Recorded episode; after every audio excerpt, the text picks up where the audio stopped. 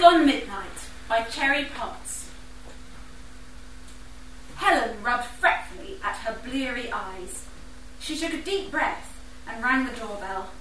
It took an age for anyone to answer. She had to ring three times before the neighbour's youngest son, Matt, pulled the door open. He was laughing, turned slightly away to speak to someone behind him, and he still had a big grin on his face as he focused in on Helen on his doorstep, Paul's duffel coat pulled round her pyjamas. For a half beat, Helen thought about apologising, but she couldn't bring herself to do it. Any chance you could turn the music down now? she shouted, wanting to be sure he could hear over the incessant thrum of Slade's So Here It Is. The grin slipped away, the shoulders hunched. It's all right, Helen thought. He knows me, he won't turn nasty. Wasn't quite sure. She waited. sure, he said, glancing at his watch. It is nearly midnight, isn't it? Right. Helen turned to go. Obviously, there wasn't going to be an actual apology. The door shut behind her with no appreciable lessening of racket. She slopped in her slippers down her neighbour's tiled path, out onto the pavement, and up her own flagged steps.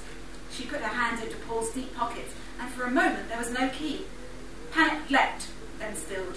Of course, the key was there.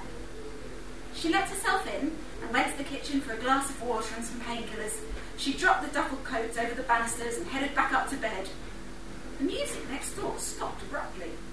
She sighed happily as she pulled the duvet over her and then frowned again as the babel of voices and laughter rose. Someone was shouting persistently and insistently, although she couldn't make out what exactly. She realised sluggishly that they were out in the garden. More than just the knot of smokers on the patio. The entire group of partiers were out trampling Mrs. Henry's herb parterre and pocking her lawn with stilettos. There was an expansive whoosh, and then a fizzing and a popping, and then finally an ear shaking crash. Not fair, Helen whimpered, as next door oohed and giggled and sighed and shrieked as firework after firework screamed and boomed and cackled. She threw back the duvet and went through to the back bedroom. She might as well enjoy the display.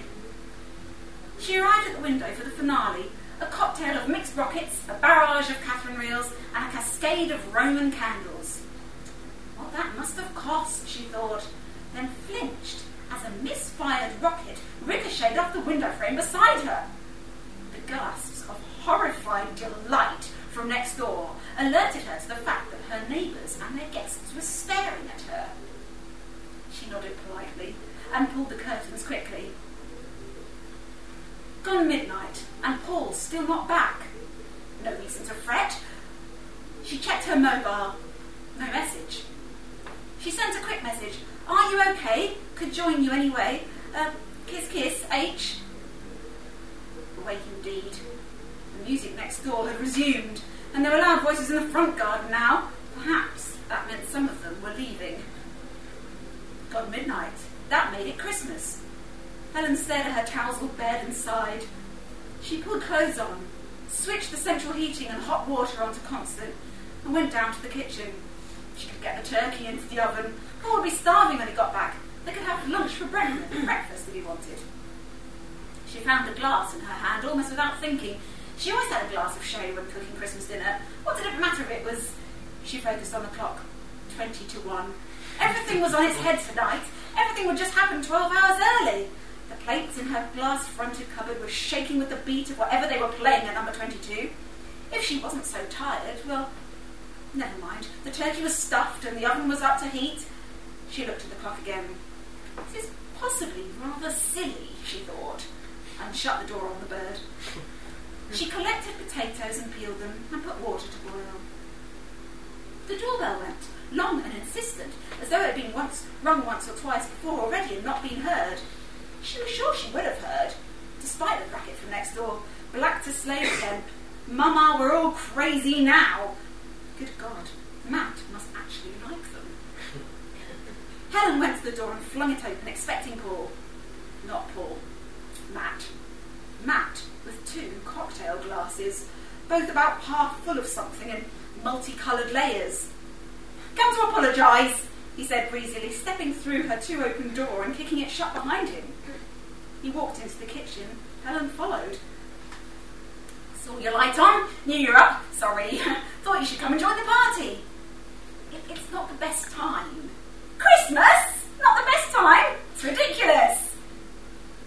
Paul's mother is in hospital. Ah, so that's why you're on your own. So it's a bit worrying and well, if Paul's with her, nothing for you to worry about. Come and join us. Dad says that you are a great dancer. Ballet, Helen said, and I'm retired almost. Wondering when Matt and his father had had that conversation and turned the boiling water off. Matt pushed the cocktail into his hand, into her hand. Fabulosa, he said, grinning. Did you enjoy the fireworks? Spectacular, especially the one that nearly broke my window. Sorry again. I'm overworking that word, aren't I? Mm, a tad. Helen took a sip of the cocktail. It was stunningly good. She gasped. Matt's grin widened. There's more of that next door. Helen glanced down at her apron. Yesterday's jeans and stale sweater. No knickers, she thought briefly. She looked at Matt's torn kneed combats and faded t shirt Oh, if anything, she was overdressed. she took another sip. Well, maybe for an hour. She wrote a note for Paul and tucked it under the flap of the letterbox. Couldn't sleep. I'm next door. Knock if you don't have your key. Otherwise, please baste turkey and come round. it was only after she'd slung the door that she realised that her key was still in Paul's coat pocket.